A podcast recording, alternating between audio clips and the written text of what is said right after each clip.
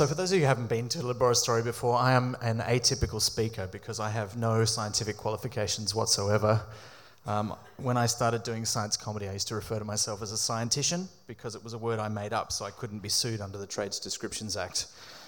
Uh, and that is still true. Um, but I am all those things that we just talked about. And tonight, I would like to tell the story of one of my science heroes, Dr. Veronica M. Megler, perhaps one of the most influential, certainly the most successful computer scientists to come out of Melbourne. But to tell the story of Dr. Megler, it is best to tell the story of how she changed the face of computer games forever. I want you to travel back with me to a time before smartphones or iPads, before Xboxes and PlayStations, even before Sega and Nintendo. Yes, I would like you to come with me back to that dark time we know only as the early 1980s.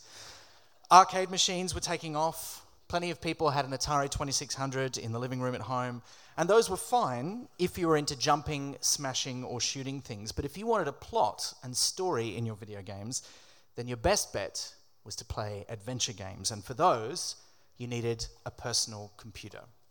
And computers in the early 80s were not friendly. Most of them didn't have mice, they were based around text input. Uh, and I know the reception to this next line will show the age of some of the people in the room, but to even start up a program, you had to type in arcane instructions like load star 81 right? Which made no sense to most people at the time. And once you got the game started, it might have had very slow and chunky graphics, but the earliest adventure games were entirely text based. Now, text adventures got better during their history, but interacting with a fictional world using only typed commands always carried with it some degree of frustration because, as well as figuring out what to do to solve a puzzle, you also had to figure out how to tell the computer to bloody well do it. And the earliest games could only understand really simple two word instructions like go west or get sword. You had to learn to speak each game's very limited language.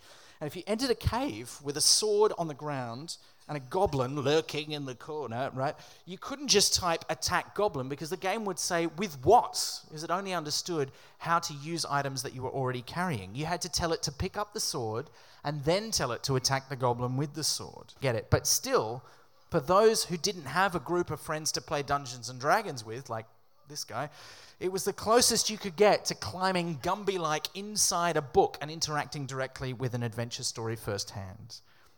Now, this was the state of text adventures way back in 1981 when a guy named Fred Milgrom of a software company based here in Melbourne called Melbourne House wondered if maybe professionally trained computer folk could do a better job than the hobbyists who were dominating the computer games landscape at the time. So he put up a notice at Melbourne University looking for student coders, and this is where our hero enters the story. Veronica Megler, in her final year of computer science, answered the ad, and Fred instantly saw she was the best person for the job. He gave her a very simple instruction write the best adventure game ever. Oh, and it's going to be based on a book. Just a little one, you know, no big deal. Just a little thing called The Hobbit. Right? No pressure. Okay. But Veronica was up to the task, and in fulfilling it, she became one of the earliest professional computer game developers and writers. Veronica thought about what she disliked about earlier games that she'd played, games like Colossal Cave Adventure. And as she read through The Hobbit, she made notes about how to turn the action into puzzles for players to solve. Because throughout the history of adventure games, it's these puzzles that have been the main attraction of those games. And the most famous ones are outrageously difficult. I want to take, for example, a game that I played the most uh, of all text adventures, which was the video game version of Douglas Adams' The Hitchhiker's Guide to the Galaxy. Um, now, in the original non video game version of the story, at one point, the character Ford Prefect says, You're going to need this fish in your ear, and gives a Babel fish to Arthur Dent so that suddenly this human being could understand every alien language ever. Right? If you haven't read the book, seriously, what are you doing with your life? Uh, but in the game, that doesn't happen. In the game, it's changed so that Ford doesn't give you the Babel fish. Instead, there's a Babel fish vending machine, but it doesn't work properly. So, in order to get a Babel fish and understand the alien languages, you have to use a towel, a satchel, a dressing gown, and a pile of unread mail in order to get it. And you have to use them in the right way and in the correct order. And the only way to figure out that sequence is by trial and error. And this was a game we played for fun, right? And this is like a really badly designed escape room, right? You've got all these weird things, you've got to get them in the right order. And it's not least like an escape room because in a lot of the games you have a time limit before something goes wrong. And all of that is really difficult. And then on top of that, you've got to add the fact that you are struggling to get the computer to understand your commands to get it to do what you want. Now, Veronica was aware of that problem, so she brought in her friend Phil Mitchell to work on The Hobbit. And his job was to improve the interface, right? getting it to draw simple pictures of every location, which was a real novelty at the time. Most text adventures didn't have any pictures. And more importantly, he introduced more natural language using a thing they called Inglish with an I. Input English, English. Now, this was a big deal. Instead of get sword and attack goblin, the hobbit understood actual sentences you could type attack the goblin with the sword, and the game understood that you wanted to pick up the sword first and then use it to attack the goblin. Revolutionary. now, it also understood more complex things. You could viciously attack the goblin, which meant you hit it harder, but you made yourself tired, or you could pick up everything except the green bottle. Now, it was still pretty clunky, and later games, including the Hitchhiker's Guide game, got even easier to use, but it was much, much better than what came before. And while Phil was sorting that out, Veronica, meanwhile, as well as adapting the book so that she could write the game based on it, was creating what we'd now call a game engine. Now, this was a new concept at the time. A game engine is a system that handles all the actions in the game. It interfaced, in her case, with three different data structures that she created from scratch, which represented the locations, the objects, and the characters in the game. And this was a, a new and radically modern approach for the time.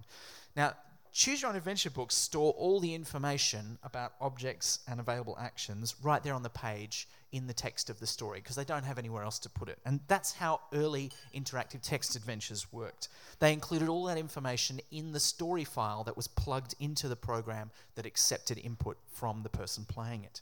Now, that meant a lot of things had to be repeated. A, sword, a lamp, a map, they all had behaviors that they shared in common, but you had to write them into those objects separately. So you know, that was taking up a lot of the limited memory that was available on the computers at the time, and it also required a lot of repetitive work from writers. So Veronica invented this system that was abstracted from the fiction. Behind the scenes, there were these general functions that handled things that you commonly wanted to do in the game with lots of different objects, like picking them up or activating them or putting them inside a container. And objects could use most of those actions by default, but you could also add extra ones just by labeling an object as a container or as wearable or as consumable, something you could eat and all that kind of thing. And you only had to write special instructions for unusual objects, like things that were too big or heavy to pick up, or things with special powers, like, I don't know, maybe some kind of magic ring or something. I don't know. Now, this system, a game engine, saved space and it made it easier to add and change specific locations, characters, and objects in the game. Messages to the player were constructed by the program using templates. So the game didn't have to have all these sentences pre written into it. If Gandalf was going to give you a map in the game, it just needed to know who was giving what to whom, and it could make that sentence up on the fly. This was much more sophisticated and again saved lots and lots of memory. Now, Veronica was also pretty smart, and she recognized how boring adventure games became once you had solved all the puzzles. This is another way that they were like escape rooms. You couldn't play them more than once. So she decided to make the game unpredictable, which meant that they had to write their own method of generating random numbers because the built in ones on the personal computers of the time just weren't random enough. They came up with two similar numbers every time you played it. And these random numbers were generated at the start of the game and they changed some of the starting conditions of how the game worked, where you might find a particular character or the layout of a particular sequence of caves that go through the mountain. Now, one downside to this was that it meant that you could end up in the game with a situation that made it impossible for you to finish the game. But Veronica decided it was worth it to make the game more challenging and dynamic and exciting. And most of the people who played the game agreed. Not all of them, but you know, those people, they need to live a little. Now, one place in which this randomness was particularly felt was one of the most innovative things that Veronica put into the game, and that was the characters, because the characters in The Hobbit had minds of their own. Now, in other text adventure games, characters pretty much behaved like objects. They just waited around for you to interact with them and just, you know, you talk to them in order to solve puzzles. And their behavior was exactly the t- same every time you talked to them or played the game. But the characters in The Hobbit traveled around with you and they also had their own sets of behaviors defined in the character database that Veronica had created. they'd take their own turns when you were doing things in the game. Like Gandalf, for example, has a very short attention span, and he's also a bit of a kleptomaniac. And in fact, the last time I played the game, right at the start, um, he gave me the map to you know the way to the mountain. Um, but as I'm trying to open a chest in Bag End, where you start out, he took the map back off me and then wandered out the door without me. right now, that's not how I remember the book starting. And you could play the game again, and Gandalf wouldn't necessarily do that. The most famous thing that one of the characters does is, is Thorin, who every now and then, Thorin, the leader of the dwarves, will sit down and start right?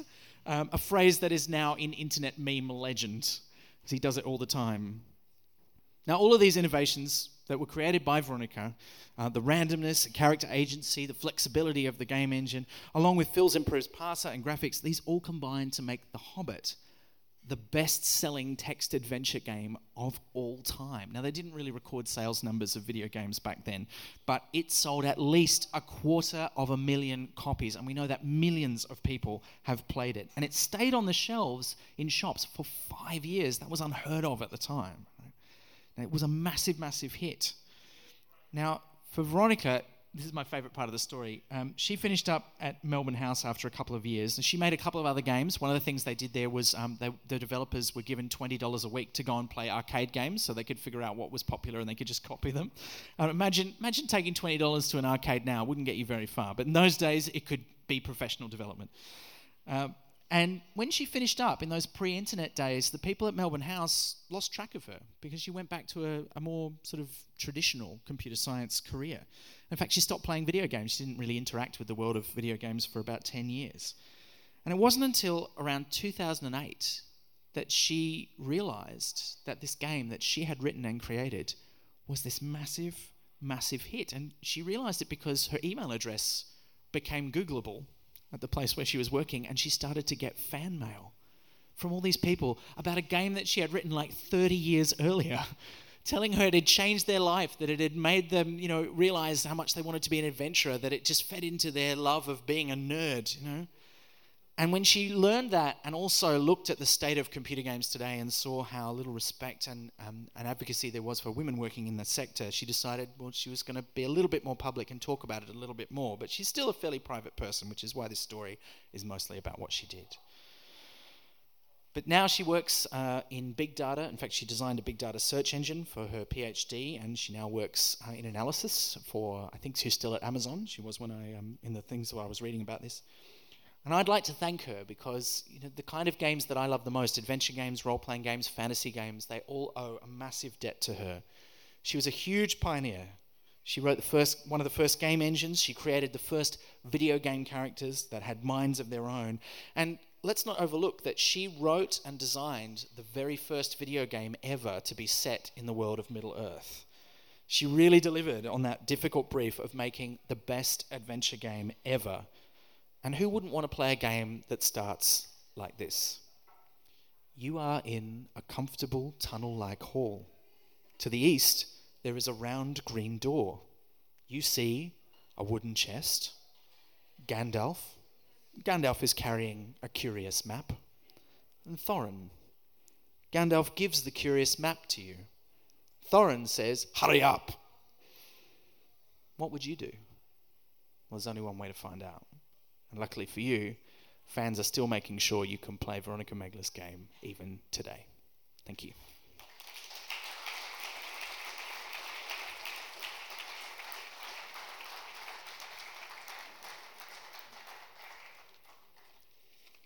Thank you, Ben.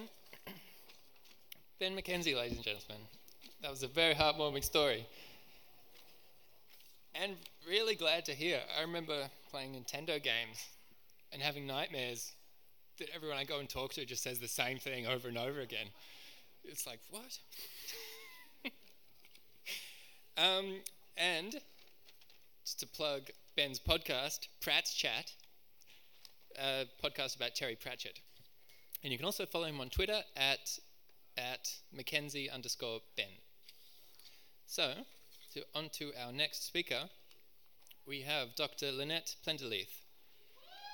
Yes. Lynette is a wildlife, wildlife biologist by training and has a PhD from Monash University, where she studied the ecology of native Australian frogs. frogs. Sorry, I shouldn't have eaten so many frogs. she is now a science media specialist, working mostly in television. Lynette is currently president of the Victorian branch of the Australian Science Communicators and spends her time, spare time, snorkeling, hiking, and competing with her dogs at agility. And Lynette will be speaking about Grace Olive Wiley. Please